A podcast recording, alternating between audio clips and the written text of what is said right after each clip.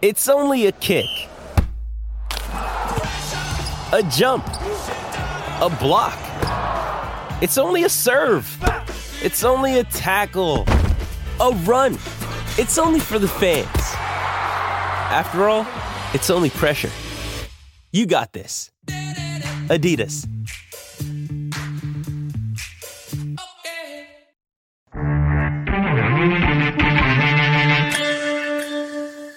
Welcome back to the Buckeye Breakdown Podcast. Buckeyes now on Sports Illustrated, talking about the Ohio State Buckeyes upon further review. It's our first episode of Upon Further Review of the season because it's the first Monday after Ohio State's opener. We'll do these every Monday throughout the course of the football season to tell you the good, the bad, and the ugly from the, the week that was. Certainly the game for the Buckeyes, but also, of course, thinking a little bit bigger picture too with how the Big Ten played out and perhaps even some of the national notable games to try to set the stage for the following game. That's the idea every Monday.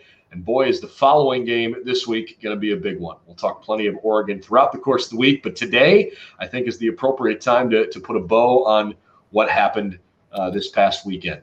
I'm Brendan Gulick along with Brett Hiltbrand. Brett, uh, it was a long weekend, not just because it was a holiday weekend, but because the Buckeyes played on Thursday night.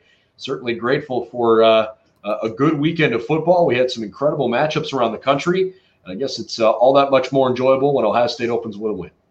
Yeah, you know, I you like we said, you know, if you happen to watch, you know, or listen to the uh, podcast that we did directly after the game, you know, I felt like it it checked every box uh, that you that you would have wanted to see if you're a fan, and I think it also checked every single box that Ryan Day and that coaching staff wanted to see as well. And and I think it it did the job uh, in a single game that you would expect uh, a nor- more typical Ohio State season over the first, first maybe two games to do. So I think they uh, this entire squad essentially kind of learned what they needed to learn over the course of one game in half the time uh, that it normally would over the course of a typical season. So it's uh, uh, I think that's a, an extra good thing. You know, you do that, it's half the snaps, uh, less toll on your body, and uh, ready or ready or not, here you come. You know, you have a uh, a legit, uh, you know, top fifteen team coming up next.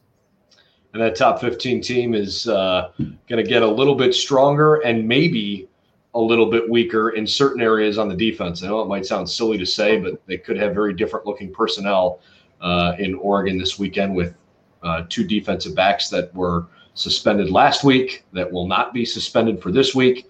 Uh, and and the word out of Oregon today is that Kayvon Thibodeaux is uh, dealing with a, an injury that is day to day. I don't know how true that is. He was in a boot on the sideline in street clothes uh, against Fresno State in the second half last week, but I'm certain they're not going to tip their hand if they don't need to. So uh, I'm sure the Buckeyes are, are anticipating that he'll play and, and they'll figure out if he is not available looking backwards here, Ohio State, maybe let's start with the good things, right? Good, the bad, and the ugly. Let's start on a good note.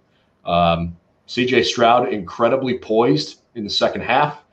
Uh, I thought there were times where he looked not necessarily nervous in the first half. I thought he was prepared, um, but just some rust. I mean, the guy hasn't played football in a real game in live action in two years. And I thought there were a few plays where it kind of looked like it.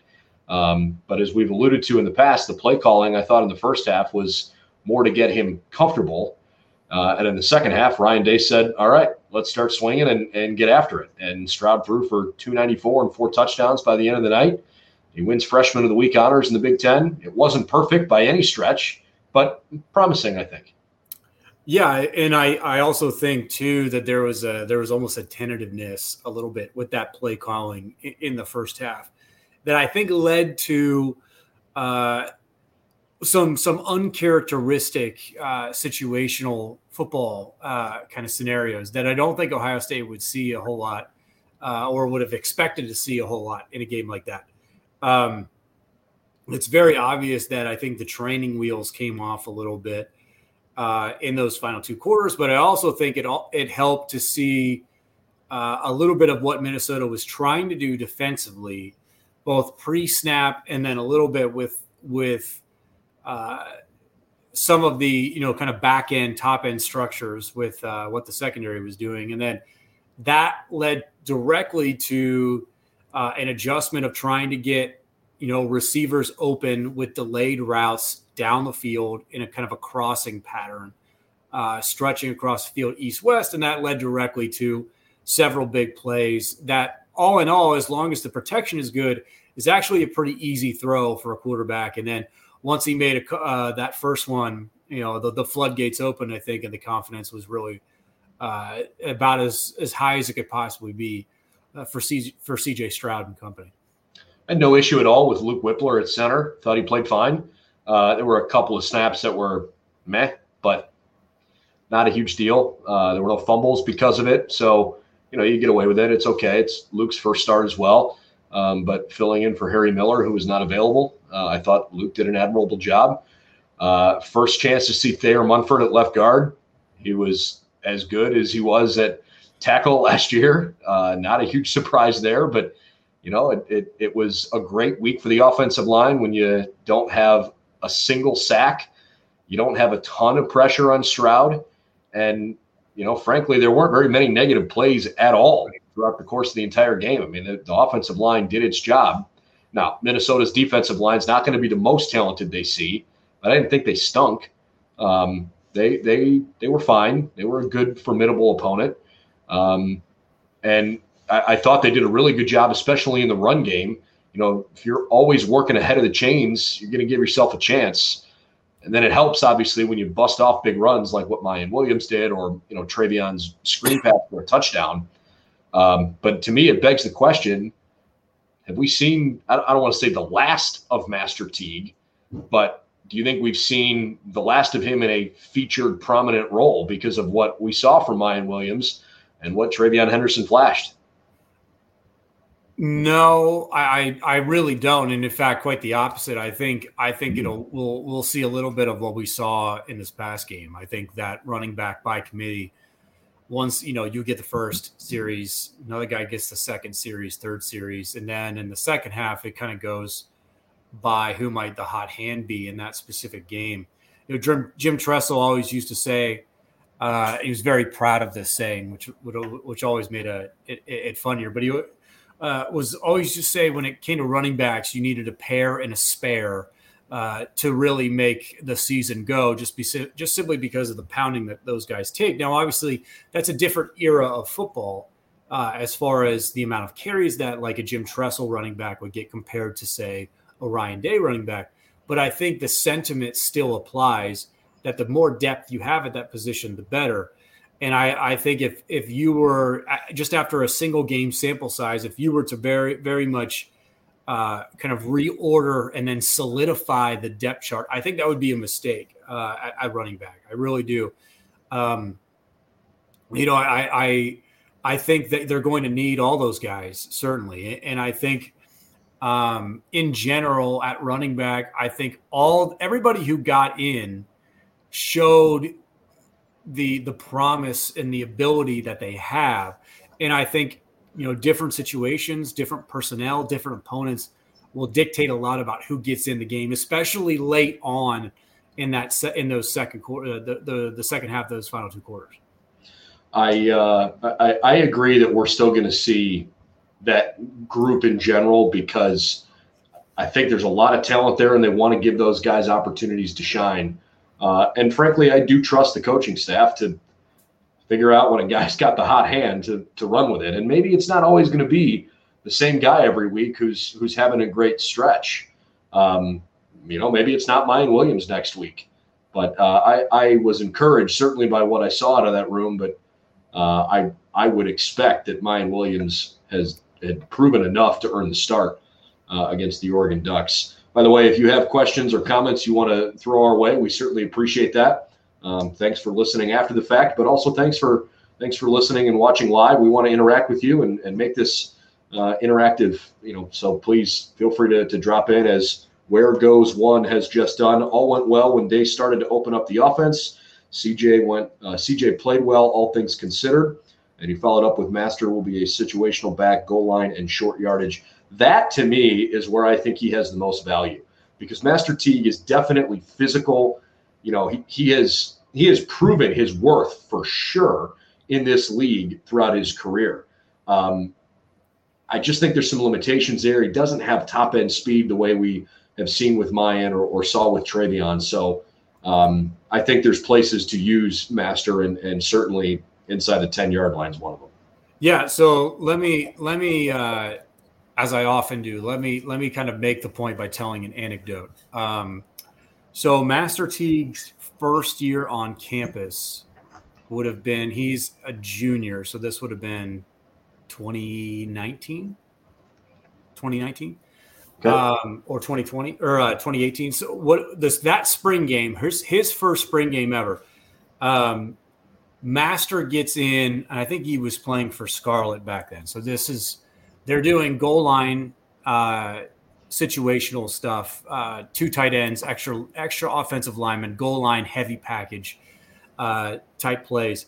Master gets in at running back, and I think they were going against like what what would probably equate to like the gray like two or threes uh, group. All right, so these are not like starter type caliber players going up against the Scarlet Ones and Master Teague, who obviously was a little bit further down the depth chart at that point. And on the play, which was snapped right around the let's say like the two or the three yard line, a hole that you could literally drive a bus through opens up, and Master Teague just kind of jogs through it and essentially crosses the goal line maybe gets like a yard deep into the end zone and then stops. And Urban Meyer snapped, like lost his mind, grabs Master T by the face mask, like it gets like right up in his grill. And he and we were maybe, you know, we're in the back of the end zone at this point in time shooting the game. And so he's maybe at like the 30, 35 yard line. And we could hear him yelling at Master T. And it was pretty obvious what he was talking to him about because he kept going like this, like, pound that thing in there. Like you finish that. This is a goal line situation. You are dropping your pad level. You are finishing that run strong. And I don't think I ever watched Master Teague at that point ever again half ass the final part of a run. Ever. Never saw it again, ever. But it was in that moment that I think it, it, it really kind of dawned on him like, this is, pardon my French here, grown ass man football and that you like it might be a practice but you this is a situation where you're you're going all out we don't I, the the 75% speed stuff doesn't work here at ohio state and I, I that has always kind of stuck with me because essentially it, it turned off that half speed for master teague so i think that goal line big package situation probably fits him best um, but I, I, his ball security is also i think uh, a big thing that this team really likes. And, and obviously, uh, we know what he can bring because he has those snaps and those experiences uh, in, in, big game moments. That's an awesome story. I love that. And and you're right. I mean, I can't think of any time off the top of my head where, you know, I, I sat there and thought to myself, "Gee, was was he not running hard? Was he not giving it at all? Right. Uh, and and finishing a playoff?" So, you know, uh, resonates with everybody in a different way, different time, I guess. Uh, and again, I, this is not at all supposed to be a knock against Master Teague. Frankly, I really like the kid. I think he's uh, I think he's incredibly mature. Um, I'm impressed by by the way you know he carries his faith on his sleeve, and it doesn't seem phony. I mean, he, he just seems like a really good, genuine kind of uh, kind of dude.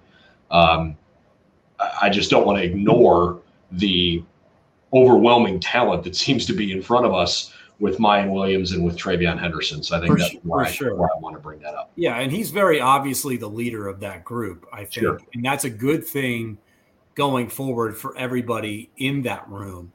Um, and then on top of that, I, I, with with what Tony Alford's done, you can't you can't argue with the output results wise. And I think if if there was a position coach that maybe didn't have the same amount of trust that I think Ohio State fans should have, then I think you start worrying a little bit about like snap count and like keeping everyone happy. With Tony Alford in charge of that room, I don't I wouldn't worry about it one bit. The whole uh, the good, the bad, and the ugly thing is uh, a fun and interesting way to dissect a game. It's not supposed to be the offense, the defense, and then fill in the blank. yeah. Um, but the defense played well enough to win. They're fine. Um, a defensive touchdown helps tremendously. Uh, but you know, at the end of the day, the the, the defense was worthy of of uh, you know more moments of scrutiny than the offense was simply by their performance. Um, the defensive line, kind of like last year, applied a lot of pressure, had trouble finishing and getting to the quarterback. Now, some of that could be on Tanner Morgan. Some of that is definitely on Minnesota's enormous offensive line. Um, that team is really, really good up front. They're very experienced, and it was hard. So I, am not going to overreact to you know uh, a lack of sack count, especially when you do have a strip sack and a scoop and score from it. So not going to overreact to that, but um, the defense needs to show a little bit more. Cody Simon, uh, the sack he had to end the first half, I think might be the most underrated play of the entire game. You know, it, it's fun to, as a fan to celebrate a sack. To me, it came at such a critical moment because Minnesota had a four point lead and a chance to tack on before going into the locker room and really punctuating the, the end of that half. Instead, Simon on a delayed blitz right over the A gap closes the half and gives Ohio State a chance to legitimately exhale after a first half that wasn't bad, but it certainly left fans going, What do you mean we're losing at halftime to Minnesota?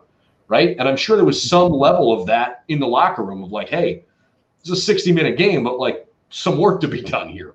I, I think if, if you'll, I would guess that the whatever the next practice was for Minnesota was not super fun because of what they probably saw when they went with not probably what they absolutely saw when they went back and watched the film uh, on this game and that is a handful of really bad blown assignments on both sides of the football that led directly to huge ohio state plays game changing game shaping momentum swinging plays and that's one of them in the fact that they don't recognize the the the potential and account for him pre-snap. And then because of that, he has an entirely unencumbered line of sight run to the quarterback and then makes a play and, and that's and that's good. But that's a big blown assignment. The the the screen pass that that TreVeyon takes to the house is a heck of a lot easier when that because the guy who's supposed to guard you literally turns and runs the other way pre-snap. Like like he was on the other side, like literally wrong side of the field. They like didn't get lined up on on that uh, play correctly. There are a couple different plays in, in, situations where that happened, and Ohio State exploited that. Chris Olave, one of Chris Olave's touchdowns, they don't have they they they're trying to get a DB on the field in place of a linebacker. That doesn't happen. That sub doesn't happen. Chris Olave essentially gets lined up against the linebacker, runs behind him, touchdown. Um, so there are three or four plays from the Minnesota standpoint that resulted directly in massive, massive Ohio State plays that either switched the momentum or kept it in Ohio State's favor. Um, and I think defensively, you can look at those blown assignments, you know, in, in one of two ways. And I think it kind of depends on on your your maybe your perspective or personality. But um, how many times have we seen and if you've watched football at any level, you've seen this a billion times. But how many times have you seen guys have free shots at the quarterback and the quarterback make like one move and that guy goes flying by? Well, you don't make the play. Simon actually makes the play. Like you can still blow the assignment, but you still have to make the tackle. And so that's huge. And and I think little moments like that, the bode so well for confidence, not not just individually, but also as a position group, and then as a offense or defense. And, and for a defense that felt like at times was floundering, that play I think gave them a boost. Now, um, I think if we're going to scrutinize it specifically, the run defense I felt like needed some serious work. But Ibrahim got 30 carries, and, and if he doesn't come out of the game, if he doesn't get hurt, you wonder a little bit about Ohio State's ability to get the ball back as fast as they were able to. Um, I'm not overly worried about the run defense, though, from the perspective that they they allowed Minnesota 50 carries for 203 or 206 yards, and 56 of them came on one play. I mean, it was yeah. Basically three yards a carry, with the exception of of one bad, you know, uh, messed up play. That's that's a really good margin if you can figure out a way to continue to do that, especially against a good running back. totally, and and I think that like it it's it's more of a like that's a, I think that's a good kind of teaching moment too. That like you can have you can you can keep the guy bottled up for 29 of the 30 snaps, but if you blow it on that one snap and that guy goes for a touchdown, you can lose a game like sure. that. And I think that is an important reminder that to to these guys that you have to stay switched on and and kind and focused and prepared for every single play, no matter the down distance or situation. And so I, I agree. I, I, would not come even close to the word concerned uh, with with Ohio State's defensive performance. Uh, in the on the run side of things, I, would guess pa- passing game, the yards per completion or attempt had to be under ten, easy. Uh, so, I, all in all, I think you checked every box uh, as we said earlier, on on that side of the football, you just didn't maybe you know get the ball as much in that first half, and then in the second half, you scored basically whatever you wanted. So.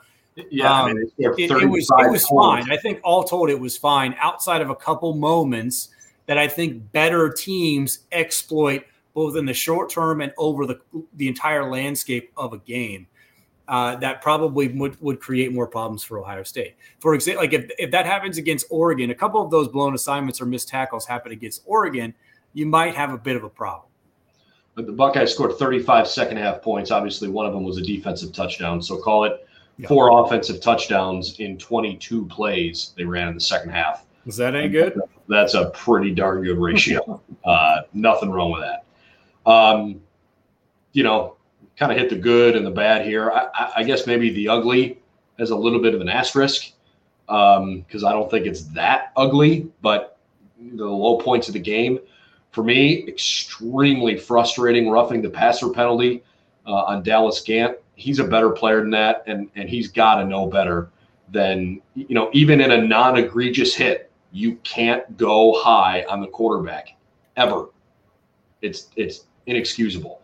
Uh, and further punctuating that, it wiped out what was a huge interception on a day where the Buckeyes needed a takeaway.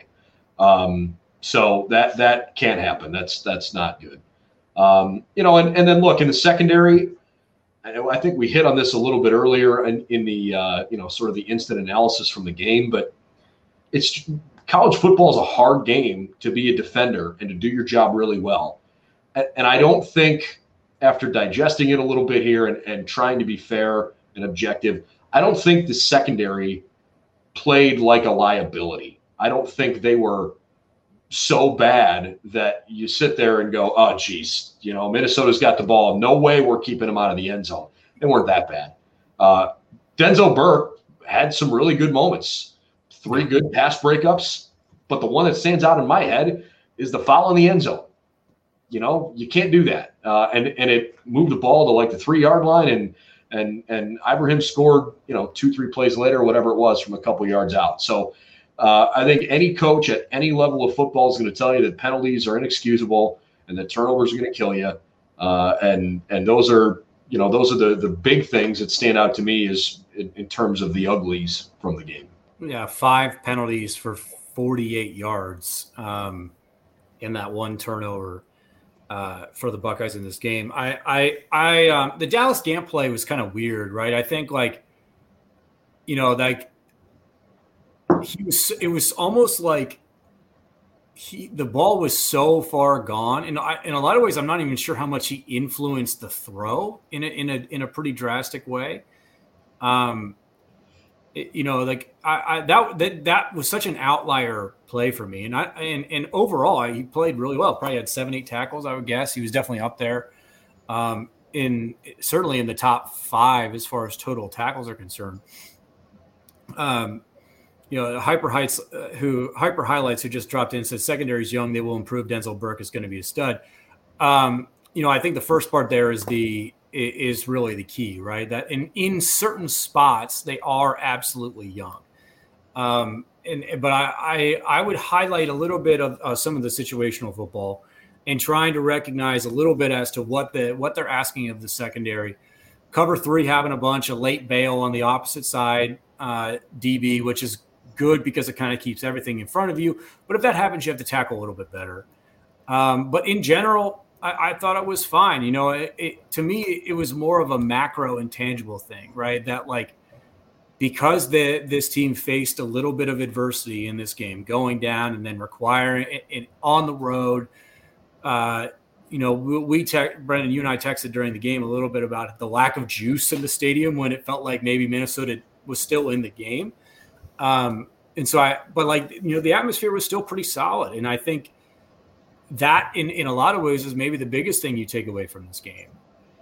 You know, in the ugly sense is that like that was probably about as a bad as Ohio State could play for the most part, I think, and uh, against that quality of an opponent and and you come away with a pretty dominant second half effort and you you really showcase uh, defensively what can happen uh, when you make teams pass the ball and have to drop back and understand that there is a pretty massive and really talented pass rush that will come at you. And if you're really not careful they'll score touchdowns on two things. One i want to address this uh, comment from hummus hero. Uh, do we have an update on the status of josh proctor? Uh, no we don't. Really hoping to tomorrow. Uh, Ryan Day's media availability with the team, is, or I should say, with the um, you know with the press, is at noon tomorrow, uh, and I am quite certain he's going to be asked about that. Um, maybe he'll even address it before he gets the question, but there's there's no way that question's not going to come up. Um, if if Josh is healthy, he's probably the starting safety there, but um, I'm I'm not sure. I'm not sure. I don't want to give you an answer that we don't we don't know yet. So uh, check back in with us here on, on that uh, if you don't hear it sooner than later. Um, you know, I, I have I came across a really interesting stat that I think will help everybody exhale a little bit uh, if you are concerned about the secondary. Ohio State all time is 343 wins, one loss, and one tie when scoring at least 35 points. That is ridiculous. The only game they lost was to Clemson in the Orange Bowl back, I think it was 2014 or 15, whatever it was off the top of my head. Um, only time they've ever lost when scoring at least 35 points. The last couple of years, the Buckeyes have averaged more than 40 points a game. So you know, does that address the elephant in the room of you're trying to win a national championship? You're not trying to win the Big Ten every year. Maybe that doesn't perfect, uh, perfectly address that.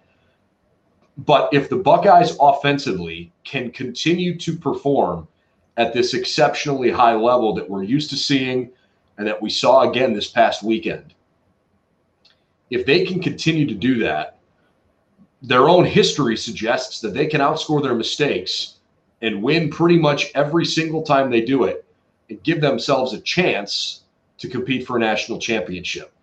The goals in this program are simple win the Big Ten, you know, get to Indianapolis, win that game, beat Michigan, win the national championship. And, and if, if they continue to score at the rate which they have successfully done for a long time, they're going to win way more games than they don't.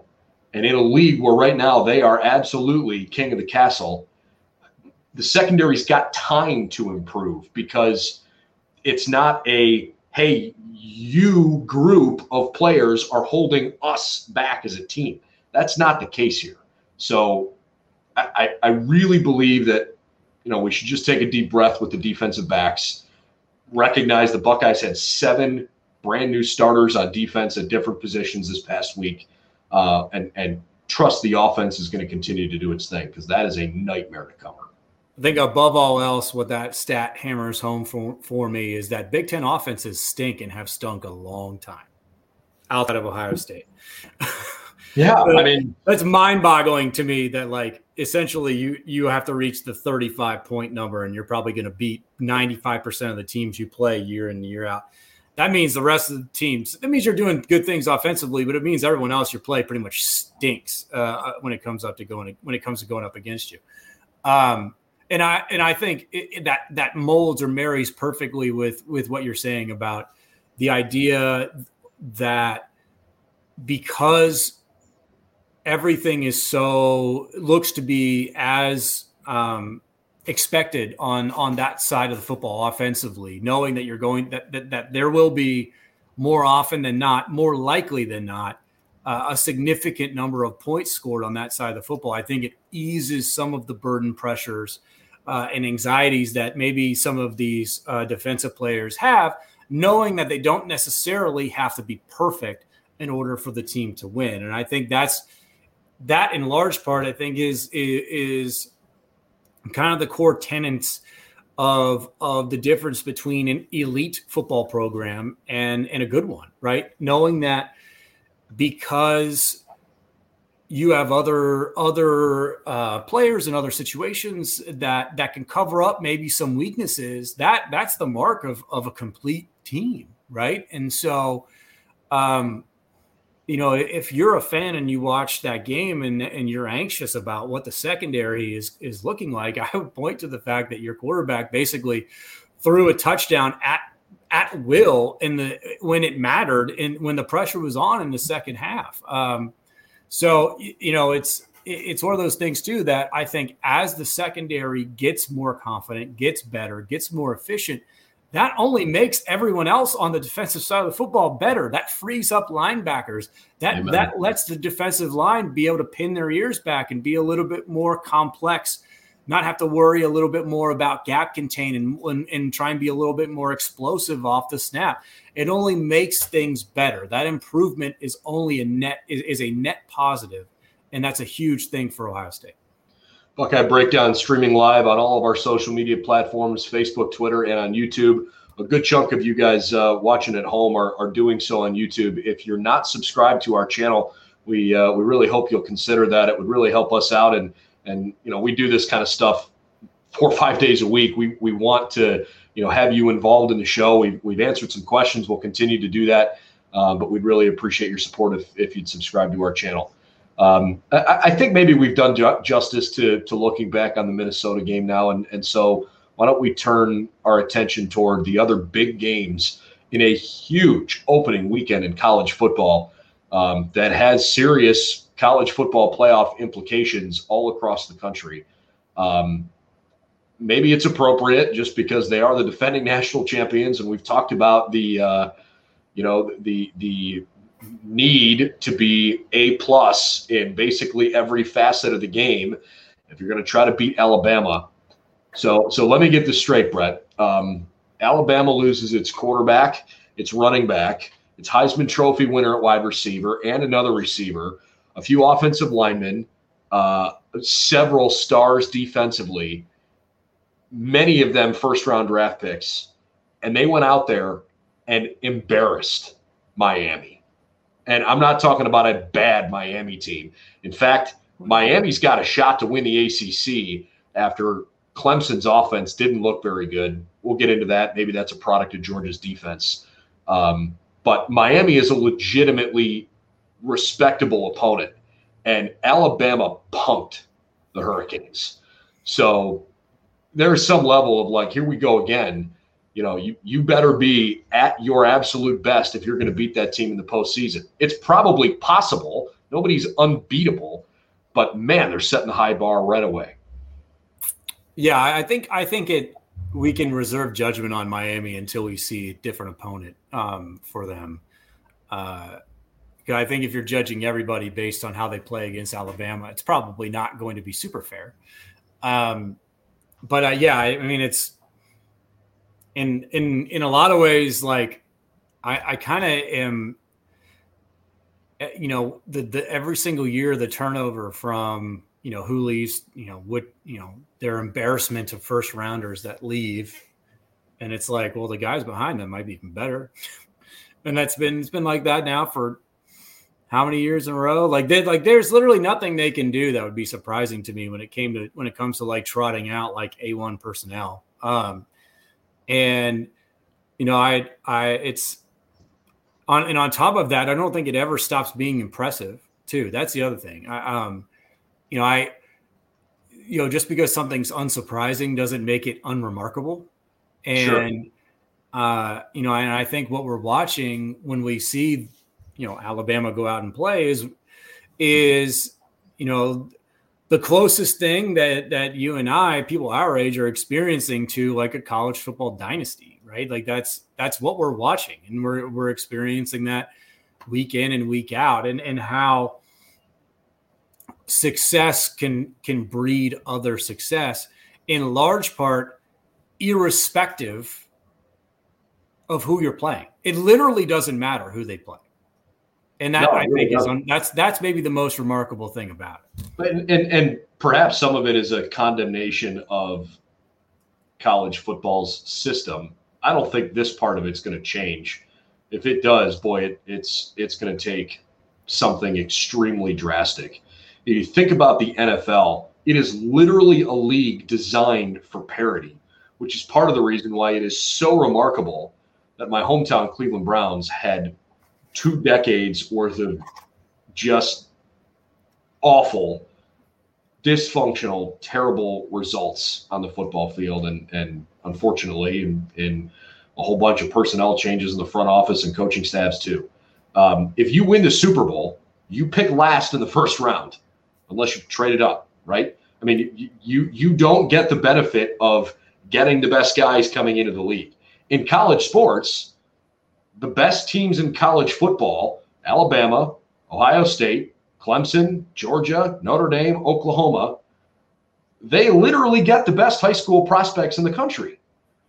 And they get a lot of them, right? I mean, almost every they year, most of them. schools are always toward the top, if not at the top of the recruiting rankings. So it, it, it's that much more difficult to catch an Alabama, to catch the Buckeyes, you know, Ohio State has more five star players on their roster right now than literally the rest of the Big Ten does combined. And it's been that way for like a decade and a half. Since we started keeping track. Yeah. I mean, like, you know, and there, there's an element of it doesn't matter at some point what your star ranking was in high school. It matters how you play on the field. But when you get the best talent and you have elite coaches who can scheme properly and teach properly with the best players, you're going to get good results. This isn't rocket science. I don't even think so, the coaches, the assistants really matter that much, even though for the most part, Saban's gotten that right. Um, sure. Which, which I think if you look at other programs that have like kind of tried to do that, they've actually gotten that pretty wrong.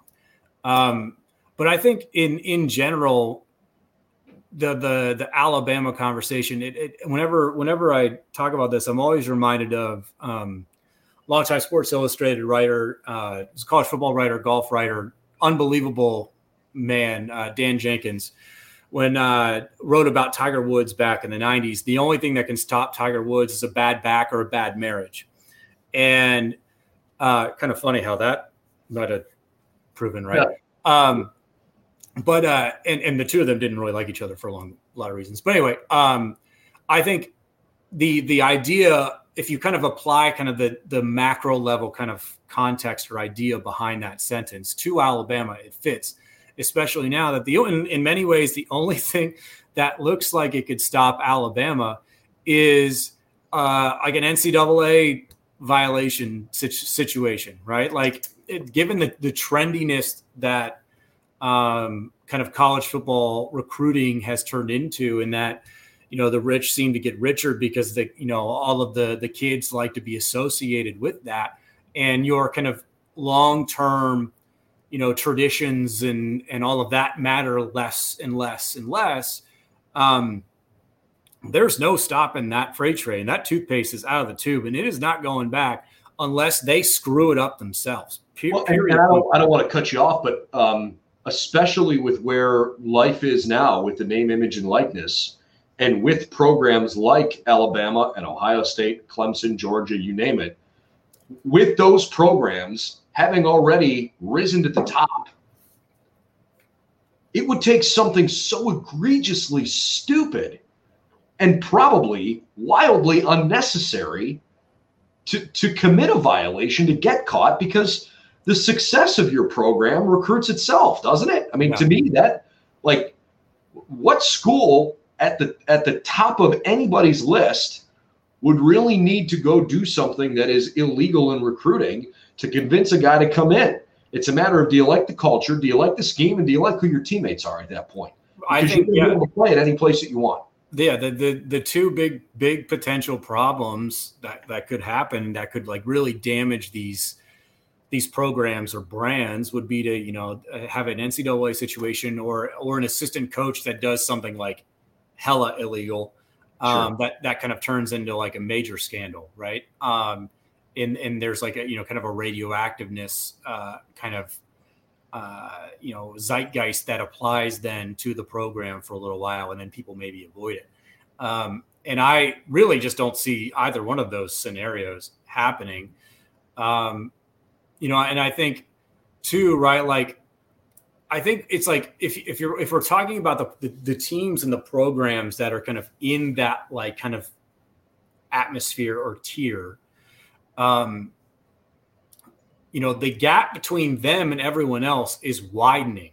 Yeah. Year after year after year. And I think that if we want to have like a longer, like bigger, kind of broader conversation, that is actually maybe not super great for the health of and long term long term success of college football. But um, I mean, like right now we're talking about like three and three quarters programs here, right? We're talking about Bama, Clemson, Ohio State, and kinda Georgia right? Like those are like, you know, I think Georgia ebbs and flows a little bit. Um, where I think in some years they're in it, some years they're not. Um, and Georgia's like a national championship away from being in it forever. Uh, and I think like with what we saw them do, with what we saw their defense uh, do to Clemson, like you, you can't sit there and go, you know what, that might actually be a, a very tangible possibility. Um, you know, and but like it's it's it's a self fulfilling thing right now, and and get on board. The the the, the train's not stopping anytime soon. I, uh, I, I don't want to go too deep down the uh, the recruiting rabbit hole here, and and I think we should, you know, maybe talk about Clemson because we've hit them a little bit. So, um, Clemson is in a brutal spot right now. Frankly, if there is a if there's a version of college football hell, they might be living in it right? They are good enough to beat just about anybody in the country. They should run train on their league, especially because of their schedule. And where goes one pointed this out. Um, he thinks they're out of the playoffs because they don't have any, you know, ranked teams left on their schedule. They don't play North Carolina, who obviously had a total clunker of an opening game, uh, and they don't play Miami. They've got Florida State, who against Notre Dame proved to be a worthy opponent for sure. And obviously, what McKenzie Milton did in the situation around his career, um, holy smokes! I mean that that is unbelievably impressive. But I, I think Clemson, in some ways, this season, I'm not talking about as a program. Obviously, they're not living in college football hell as a program. But this season, right now, they literally lost their opening game. Their offense never looked good against a very good defense for sure. But what wins are they going to accumulate to impress a, a college football playoff committee? Like their national championship hopes, I think are are basically Zippo. Like I I don't know how they get in right now. To me, to have a team that you think is good enough to lose on the opening weekend and then basically not have a chance, a realistic chance to dig out of that hole, to me, that's the that's the worst. Like that would suck. Who's the fourth? Who's the fourth team that gets in? Because it's not Notre Dame. Notre Dame's not. No way. That's not happening. I I, I think. I mean, who's that, like to me like the converse. If you're if you're gonna have like the, the the overall conversation, you have to pick who's who takes the spot. And it, and if from what I saw this weekend, you know, we're talking about the the three that are getting in right now are Ohio State, Alabama, and Georgia who's the fourth team? It's like I, I think I, I, think there's an element of we need to wait and see. I yeah. have been really impressed with UCLA. If they win their league and they look good doing it, maybe they get a shot. Um, I, I don't know. I Oklahoma, you know, I realized they had a bad uh, a, a bad win. If you want to call it a bad win, it wasn't great. At least they won. You know, they can't have that counted against them that it's a loss you know, you, you play to win the game. You got to beat the teams on your schedule. Oklahoma, yeah, I mean, Oklahoma's Oklahoma's probably the fourth, and I think that um, A and M. Yeah, I, I, mean, Maybe. Uh, you know, I, their their quarterback situation is a little funky. Um, you know, I think I think Oklahoma's probably in it in the same way that like in the same kind of context that we talk about Clemson, right? That there just doesn't appear to be anybody in their conference, and so if they lose like a bad like non-conference game, you know, you worry a little bit about like, oh, they're done, right? Like I think it's I think it's super premature just to, to label Clemson as like done when they just got beat by probably the second best team in the country. Um, and maybe just four, because they didn't score. Team playoff doesn't that? I mean, th- it's not impossible. Ohio State won the national championship, losing the second week of the year to Virginia Tech. It's not yeah. impossible, but you need to have staple wins over really good teams. And I don't know that they. I don't know that they're going to have that chance. If they beat the crap out of NC State and Pitt and Syracuse, is that enough to impress a committee that they are one of the four best teams? I, I don't know. Yeah, it's it's probably it's probably not, but I think I think it's a little bit unfair. But I think that's also the nature of the beast that we've created a little bit with with the 14 playoff. Um, you know, I think if you're if you're a Clemson fan, you know, you probably just became like the biggest Texas fan on the planet. sure, you need right? to. Uh, absolutely. Uh, and you're rooting for you're rooting for Georgia to lose to Bama and then like get like got by you know some random SEC team like lay an egg have like four turnover game kind of thing uh you know but like I, I mean I don't know I, I I really don't I just I think I think the above all else I think my trust in like the, the college football playoff committee to you know essentially like pick like the four best teams is like not very high and and and I think that in large part is an evidence based opinion. And I think if, if Clemson runs the table the rest of the way and smashes everyone al- along the way, and the choice is between them and an equal record like Texas A&M, no, no chance. There's no chance that they're that they're taking Texas A&M over them, or or an equal record um, you know, or a one loss Georgia who just got beat by Alabama in the SEC championship game, right? Like you're like that's maybe more even, but like I, I'd, I'd be shocked, shocked, shocked if they don't make it right now. Even though I do think it may, it would be nice to have some new blood, so to speak, in in the with those final four teams. I I think Clemson can still get in the playoff if the other good teams around the country fall back to them. Yeah. But to me, that's why I call it their position college football hell because they are hoping and praying that that other really good teams stumble. Because, right? Aren't like aren't they? They like they're hoping that like Shane Beamer takes like they they beat soundly beat South Carolina by like 40 points and then the light bulb goes off for Shane Beamer Beamer in his first year down there and they just run riot and beat like two teams that they have no business beating and then all of a sudden everyone goes you know that South Carolina win was a lot better than people realize. Yeah. it, it's uh I, I just know we're going to look back on that game for Clemson and say man they lost to one of the best teams in the country yeah. Don't hold that against them. They lost. Like, they lost. That sucks, but they lost. And if you're comparing teams where you need to say who had the better loss, fine. I get that. And, and I've made that argument before. But if there's a Pac 12 team that runs the table, if it, it, it, and if like let's say it's UCLA, they UCLA's look good and they just pounded LSU. Like a, a solid, good win over a you know a, a, a, perceived juggernaut program that Coach O has down in, in Baton Rouge. Is even UCLA if even right? Oh, they absolutely will be moving forward. I don't know if yeah. they were the outside. I know LSU was like 14, 15, 16, somewhat. Somewhere yeah, I mean UCLA. You know they beat up on Hawaii in week one, so that wasn't enough to like open people's eyes. Um, that's a good football team, and and I, I'm not sleeping on them. Um, I think they got a decent shot to win that that league. And you know, who knows? If you're undefeated and you win your league, I've always said you deserve a chance to play for a national championship. I realize we don't live in a system that guarantees that, but I, I think it should exist. I will continue to sleep on the Pac-12 until proven otherwise. And that's totally fair because Ohio State's upcoming opponent, when they last played Oregon, you know, they they handled the Pac-12 champions and their vaunted offense with relative ease. So I, I totally understand that perspective too. Um, other games, maybe a little closer to home around the Big Ten. Wow, what a snooze fest in the first half between Penn State and Wisconsin. Um, you know, a lot of defense in the game. I, I'm not going to sit here and say that it was a bad game, but it did not have the offensive firepower that I thought it had a chance to.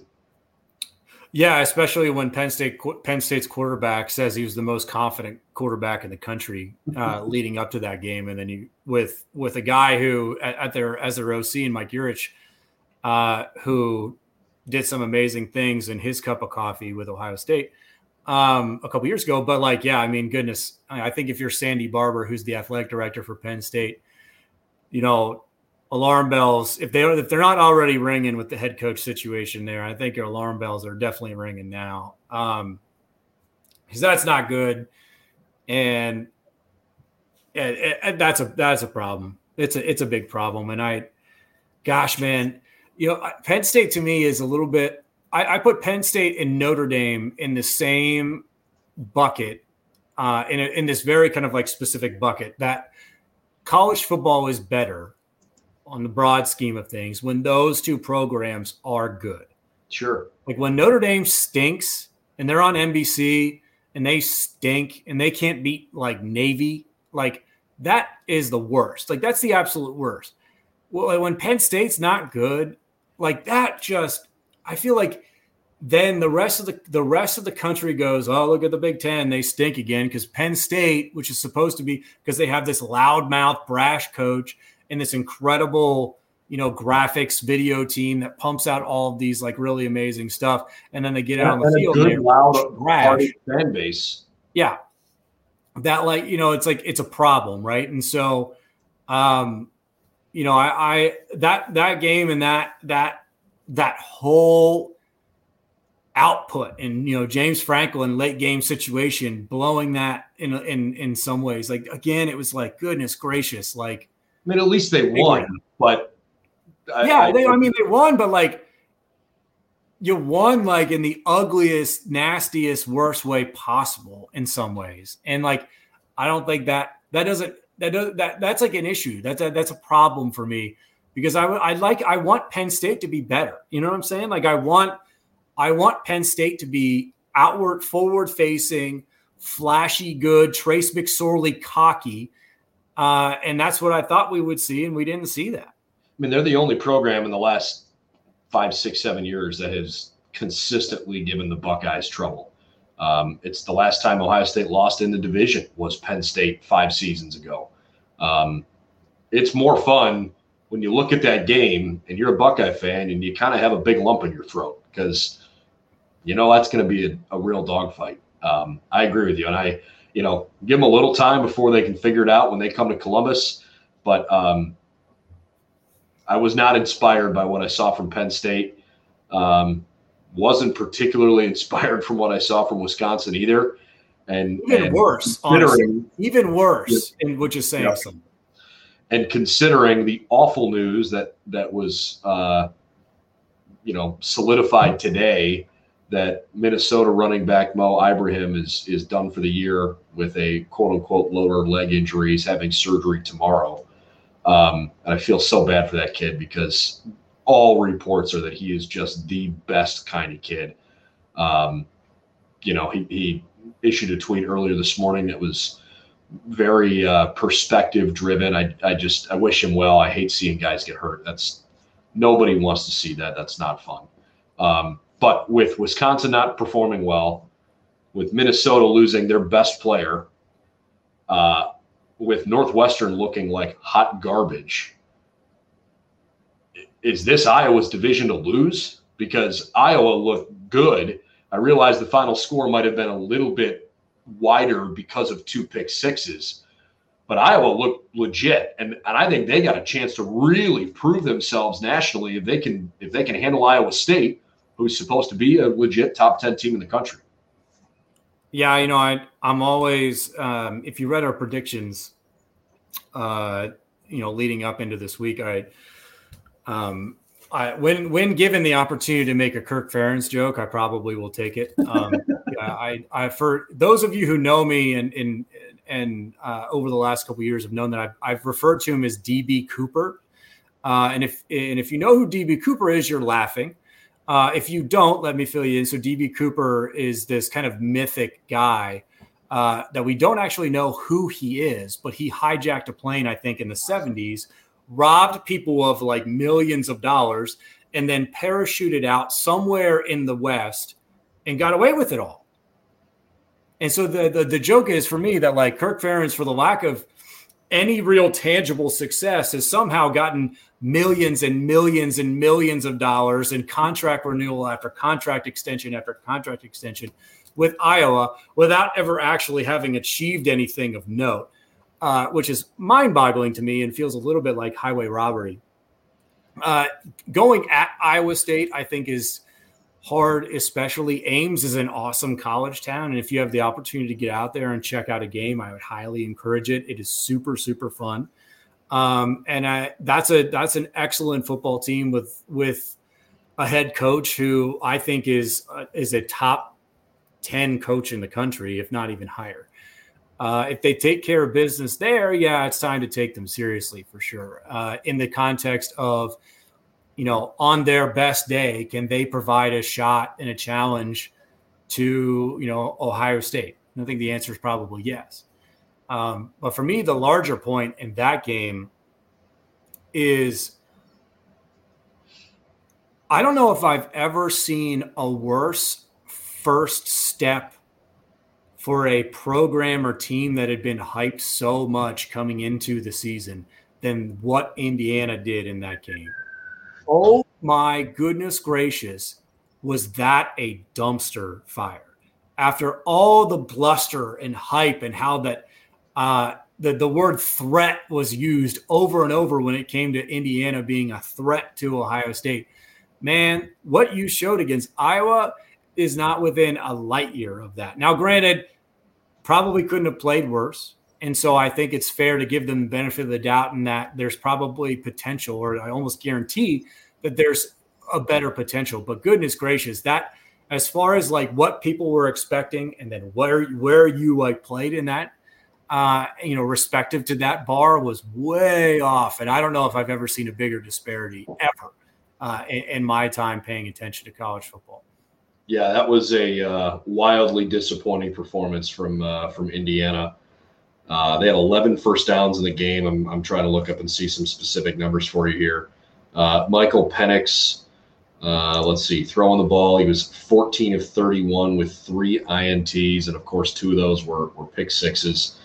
Um, you know, when your offense puts up six points in the opener, that ain't good. Now, and again, like let's let's maybe try to be fair on both sides here. Maybe Iowa's that good. Maybe they really are like legitimately that good. Maybe they're the best team in the West, and you know they got a, a shot to win the Big Ten, right? Maybe maybe Indiana ran into a, a tough opponent week one and a tough place to play, and a very difficult place to play. I've always thought that is one of the underrated difficult places to play in uh, in the Big Ten. So let's look forward here for uh, for Indiana uh, on their schedule.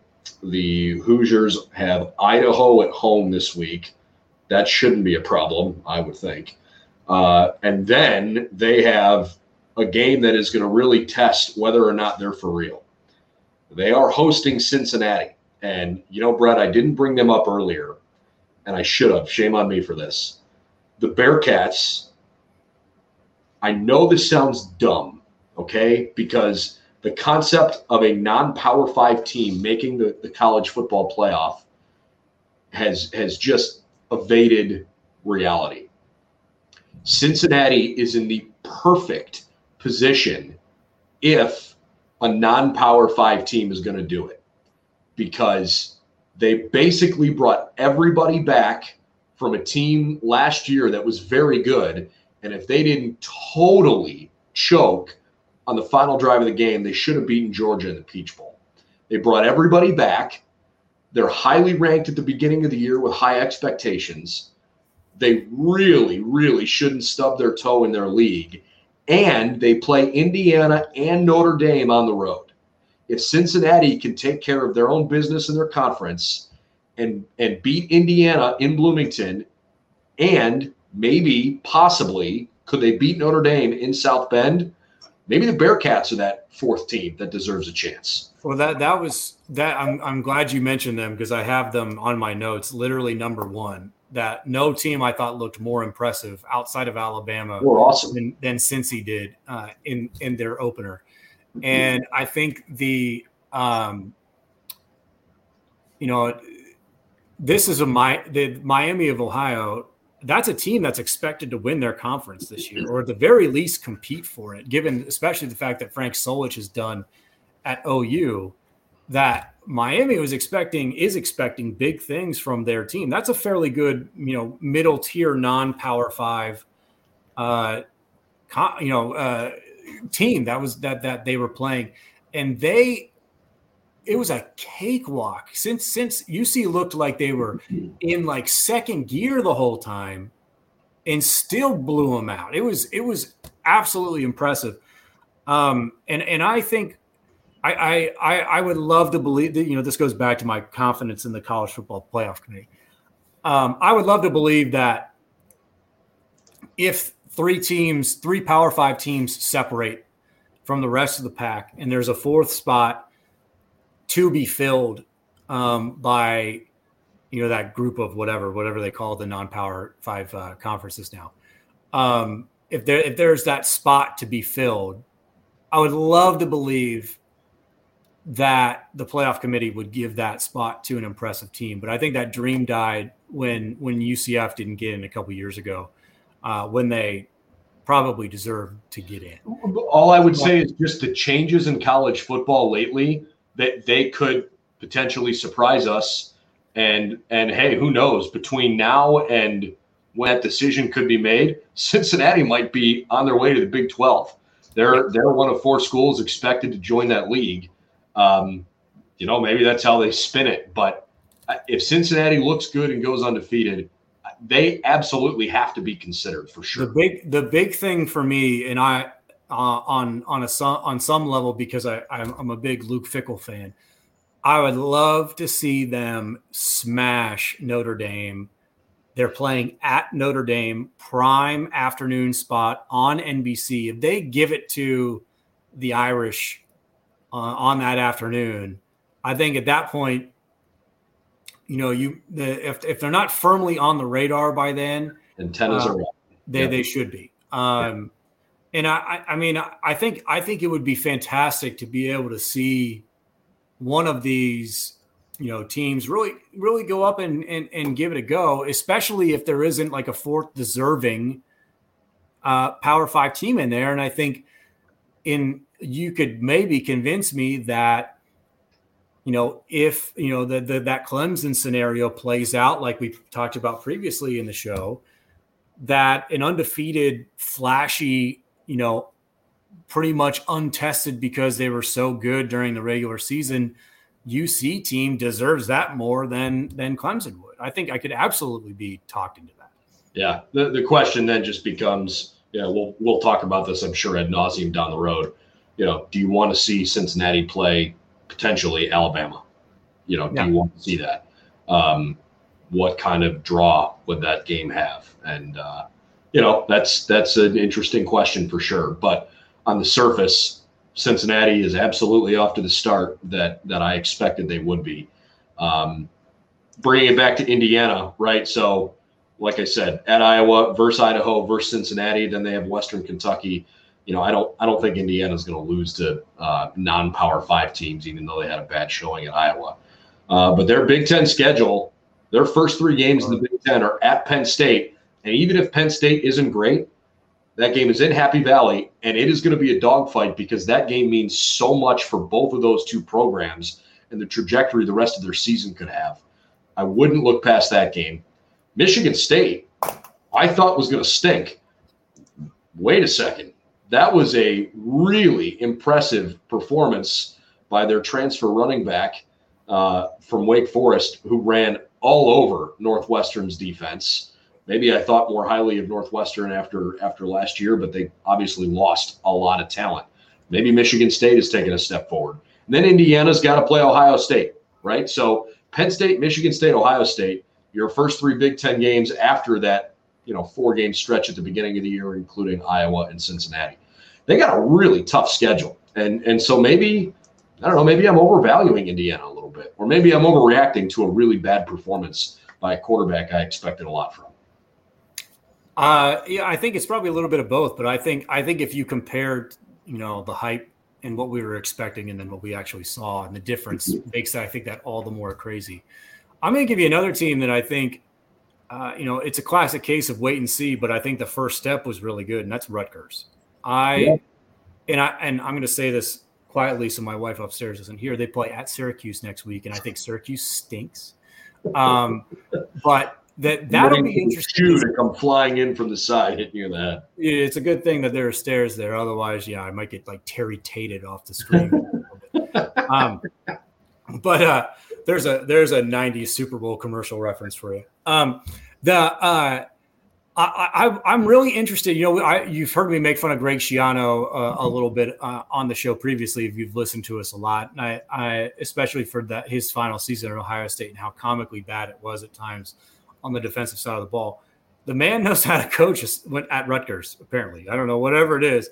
They just got like the highest their their highest profile recruit ever. Quarterback, I forget his name. He played in high school this past week. Quit the high school team and is now enrolled at Rutgers, so he might come in and play and be a superstar. Who knows? But the fact that they hung 60 plus on a Temple team that is actually not terrible, and then they go to Syracuse, which is not a good team, but I think you know is still Power Five ACC they go and blow them out. You have to start wondering a little bit what that what that East looks like, a little bit specific to what then Rutgers does uh, to the rest of the Big Ten. They go to Michigan, I think, end of the month. They play Ohio State, I think, the week after that. You have to wonder a little bit. I uh, I, I think this is a fair comment. Um, you know, we are talking about teams early on in the year, and you know you, you've got a very small sample size because it's one game. You know you, you get to see somebody for the first time finally and and try to project off of something you've seen rather than something that you're just hearing about in practice. Um, and david anthony brings up a really good point. He said let's not make assumptions with teams playing their first games of the season. We'll see in michigan state if they're any good when they play their non-conference game against miami. Absolutely. I'm i am no stretch sitting here saying that Michigan State is all of a sudden a world beater. I am saying that they looked like an entirely different football program than than they did a year ago when frankly I mean I will never ever say that a team threw in the towel or that they quit or or rate, you know waved the white flag or whatever. But there were a few moments last year where it was it was so bad at Michigan State that I, I wonder like man are they losing interest in this like tough season, COVID, bad circumstances, and an awful product this year. Um, so for for from my perspective, watching Michigan State and watching Walker run all over a team that has played for the Big Ten championship two of the last three years, yeah, I looked at Michigan State and said, "Wow, okay, you have my attention." You know, they got strengths. They did it, and, and they did it super seriously, but a good start. And they did it on the road which I think yep. is a factor. Um, I'm well, for for the record, David. I will be always be team wild speculation. Uh, so the, the idea of uh, you know team, not, your captain wild speculation, no doubt. Uh, but like the idea of like not making any assumptions, I think is uh, that's what we that's what we're gonna do a little bit. Um, but I, I I think you know in large part maybe we look at that game through the lens through through two specific lenses with how bad Michigan State was a year ago and then two, I think with what we you know expect from Northwestern, right? And like Pat Fitzgerald just got another contract, and then they come out and they do that. Like it, it was. It was it was funky, kind of uh, a little bit, but I I'm a new team. I, I I get it. Give it a little time, but yeah, it was not a great first game for Northwestern at all for sure. And so I'm I'm I'm really interested to to see kind of how the you know, I think I think you know w- it would not shock me to see kind of Northwestern have kind of that second half surge that they it always seems like they have they always do. And that Pat, Pat, Pat Fitzgerald teams kind of grow into the season and they take some time to marinate a little bit, and then they kind of peak at the right time. Um, but man, that was not that was not a good first showing. And um, on the on the flip side, for Sparty, that that was exactly what you wanted to see. Goodness gracious, that was about about as picture perfect as you could maybe maybe want or expect. The vast majority of our uh, live audience here is uh, with us on YouTube, but just a, another uh, plug here. If, if, you're following us on YouTube, we really appreciate that, and, and please subscribe for more content like this. We we do this literally four or five days a week, and, and we give you a lot of the latest news and info about the program. Um, but we also have plenty of stuff to tell you about on, on Facebook and on Twitter and uh, BuckeyesNow.com as well. All the places you can find us, and you can certainly listen to this podcast after the fact. But we're glad to have you with us live. Um, you know, the the other big game around the country that we haven't talked about that that at least we made a, a game prediction on the website um, was last night Notre Dame and Florida State. Um, I, I I had written that I expected the game to be a really emotional game because of honoring Bobby Bowden, and and I just thought that you know regardless of what Florida State had from a talent perspective, you're at home in an environment where you're playing a gigantic national brand in Notre Dame, and they were going to give it a really good shot. And uh, I was not wildly impressed with Notre Dame's offensive line. I'm sure that's a product of losing a couple guys in the draft. Um, but I did think Jack Coan played pretty well. I think Notre Dame looked good. Uh, I don't know if they look great, but I thought they looked good. And I also think Florida State has taken a step forward because they competed really hard last night. Um, that's a program that's so much more fun when the when the ACC, you know, you start looking around who's good and who isn't. I, w- I would rather see Florida State be a good team. Um, so good good opening performances from both teams. Not perfect by any stretch. Notre Dame, you know, snuck away with a win, and frankly, they're I think they were maybe a bit lucky to do so. Florida State totally belongs in the bucket along with Penn State uh, and Notre Dame as far as programs. When they're good, college football is better. Um, and so, you know, I, um, I, I, wrote in our predictions that Notre Dame are, are the biggest imposters in college football over the last couple years. And when I turned on the game, I heard whoever the color uh, announcer was uh, for the game said that the the results from the last couple years were startlingly excellent, um, which I immediately did like the eyebrow arch and uh, like, well, I mean, maybe politely agree to disagree there, um, but yeah, I mean, I I I think you know. It, you want them to be good. I think it's I think it's good for everyone. I think uh, when when they play they will always play high profile games. That's just the nature of the program. You know i could still make the argument that they're the most popular college football program in the country um, and i might be right. Uh, but like above all else you know it's it was a very typical florida state notre dame game right? Where you either get a, a blowout or an all-time great you know a classic matchup and we got the classic um, you know, McKenzie Milton said after the game that, uh, you know, no excuses, no moral victories. There are no lessons to be learned. We just have to execute better. And I thought that was like, you know, you know, you know, I talk about a guy who had, you know, a whole lot of perspective force fed down his throat with all the injuries and and everything, all the adversity that he's had to deal with. The fact that he's able to have that kind of humility and self awareness after a, a, game like that is is a pretty special thing. Um, but yeah, it, in in hyper highlights, totally agree. College football is more fun when Florida State's good.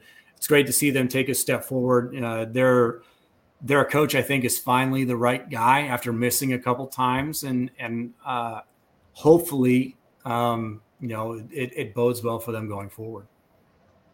David says thoughts on Oklahoma after their game against Tulane. Do you guys think their defense will fail them, or do you buy the hype that they will be competing for the national ta- championship in January? Uh, I I want to see more from their defense before I tell you that I think they would fail them or not. Um, I can't avoid the buying the hype component for one very specific reason. I think Spencer Rattler's really, really good. I don't know if he's going to win the Heisman, but I think he's legit. And if you have a legit quarterback paired with a really well proven offensive mind in Lincoln Riley, someone would argue the best in the country. They're, they're going to win a lot of games, right? It's not so, hype. Yeah, I, think, I mean, calling it hype is wrong. I think that's inaccurate. I think by by the the pedigree and what we've seen from them over the last couple years, um, and and uh, first of all, Tulane's uniforms elite, elite uniforms. They're cool. Uh, Amen. Uh, good stuff, and and good on them for playing in in you know adverse circumstances with with the hurricane mm-hmm. that hit Louisiana and and you know them having to, to play that game eh, you know uh, in Norman and and that being a challenge and and yet and and going out with all of that kind of weighing on them and playing as well as they did was special and, and uh, fair play to them uh, for sure. But I, to me, it's it's exactly what you said. It's Lincoln Riley, who I is a top five coach in college football. They have they have the quarterback, and you know defense doesn't matter in that league. And I think in, in a lot of ways you know, if if a Big 12 team, whoever it might be, makes the college football playoff, the defense has to play well for two games. Sure. The, the other ones don't matter because they're going to score 45 plus. So, you know, who, who cares? I, I I don't worry about Big 12 defenses, period, point blank. And I and I don't think you should either. I think we've uh, I think we've hit a lot of stuff uh, as it as it pertains to you know the the week that was and we have a lot planned for the week that will be. So let's take one more question or comment here uh, relating to week one, and that comes from Mike Hauser. Got to be able to defend the RPA, uh, excuse me, the RPO. Uh, Kerry Coombs needs to step up. Um, you know, Mike, I, I agree. In college football, you better be able to defend that because most teams run it, and Minnesota did a good job with it. Uh, and yeah, Kerry Coombs, who is in so many ways Mr. Buckeye. I mean, the guy loves being a football coach at Ohio State. He has, with the exception of a short stint at Tennessee with the Titans, he has literally coached his entire life, either at the high school or college level in the state of Ohio. And there is nobody that bleeds scarlet and gray more than Kerry Coombs does. He's a great recruiter. He's he is endlessly energetic. He is great for that team and that culture and that environment. But this is a results business for sure. And I think there was a reason why there was some reshuffling in the offseason. Kerry knows it wasn't a, a, great end of the year. You never really want to have have your position group, you know, uh, exposed the way the Buckeyes defense was against Alabama. You could argue all day long Alabama was that good, and they were, and they are but the defense wasn't good enough last year. So yeah, Mike, you're right. He is, you know, he's got to step up. He's got to get that unit to play better. Um, I think it has to be a collective effort. And college football, man, if if you don't win, they'll find somebody that does. And um, the standards are exceptionally high. And Kerry Coombs checks literally every box that you want out of a guy in that building. Um, but if if he becomes the fall guy eventually. I, I really don't want that to happen. Um, I, I just think that there is some warranted criticism, but let's also remember how young that group is and give them give them a chance to grow into it. I think they're going to be okay. Yeah, I think I think first off, I'm not sure how much run pass option Minnesota actually ran. I think we're talking about read option, defending defending specific read only or, or, run only plays that are read option plays. Um, I mean, I, they they definitely did run our, some RPO, but not a ton. Um, but I, I, think in general, I think the context is right. That I think um, the the wanting to see that be maybe a little bit more tenacious and a, and a little bit more um, uh, dominant, dynamic. I think is is uh, fair, and the the lack of negative plays at times. Um, and how it looked like in in moments uh, Ohio State was maybe reacting to the play as opposed to trying to get downhill and make plays at the line of scrimmage or, or behind it. Um, but yeah, I mean, I, I think in general, I, I, don't even know if I would necessarily go so far as to say that criticism is warranted. I think it's the first game. Uh, and I think I, you know, outside of the, the catastrophic injury to, to, to Ibrahim, I think if he's hurt, Minnesota does some nice things throughout the rest of Big Ten play. Now I wonder a little bit about that and their ability to do that and showcase uh, as the season goes along. Um, but in in general, I think they will be better simply just because uh, that's going to be the natural progression and development of players, and that's what happens when you have young guys uh, and unproven guys in in two of your three position groups on defense. All right, that'll wrap up tonight. Um, again, lots, uh, lots, and lots to talk about here this upcoming week with Ohio State's huge matchup against Oregon. Um, it is far and away the most important matchup around college football in terms of big programs playing each other this weekend. In fact, the only other top 25 matchup is one we talked about very briefly Iowa, Iowa State. Uh, and I'm sure we'll, we'll have a prediction on the website for that one later in the week. Um, we didn't even mention Michigan. I don't know, man. I, I, if you don't beat Western Michigan, what, what are we even talking about? So fine, good performance for sure. McNamara looked looked pretty good. JJ McCarthy in his time on the field looked pretty good. Um, they played Western Michigan. You know, I'm not going to get excited about that yet. They play Washington this week. Uh, I am certain we will talk a little bit more about uh, Michigan and and uh, and Washington in a game where Washington's ranked, Michigan isn't, but it's as big a game as Michigan has on their schedule uh, until they play the Buckeyes in November. It's, plenty, plenty to talk about on BuckeyesNow.com. Go ahead. For sure, it's sad, and they're it's sad because they're not even on my radar, and and that's that's a problem. Yeah, no, I I don't want. Uh, I, I really don't want to. Uh, I, I I don't want to have Ohio State and Michigan be a clunker again. I want that game to be competitive, but um, they need to take some strides forward for sure. So lots to lots to dive in there. Uh, obviously, the big storyline for the week for Oregon is you know will will Kayvon Thibodeaux be healthy enough to play? Um, I'm sure he wants to go. I'm sure Oregon is going to play it as close to the vest as, as possible, unless there's a zero percent chance he's playing, and I don't think there's a zero percent chance. So um, you know, Ohio State may have to deal with one of the best pass rushers in the country, and we will have lots of uh, questions and answers from coaches and players, I'm sure, on that topic throughout the course of the week. For Brett Hiltbrand, I'm Brendan Gulick. Thanks for tuning in to the Buckeye Breakdown podcast, both after the fact, uh, wherever you like to consume your podcasts, but certainly live as well. Please subscribe to our YouTube channel, follow us on social media along the way, and we'll see you again real soon.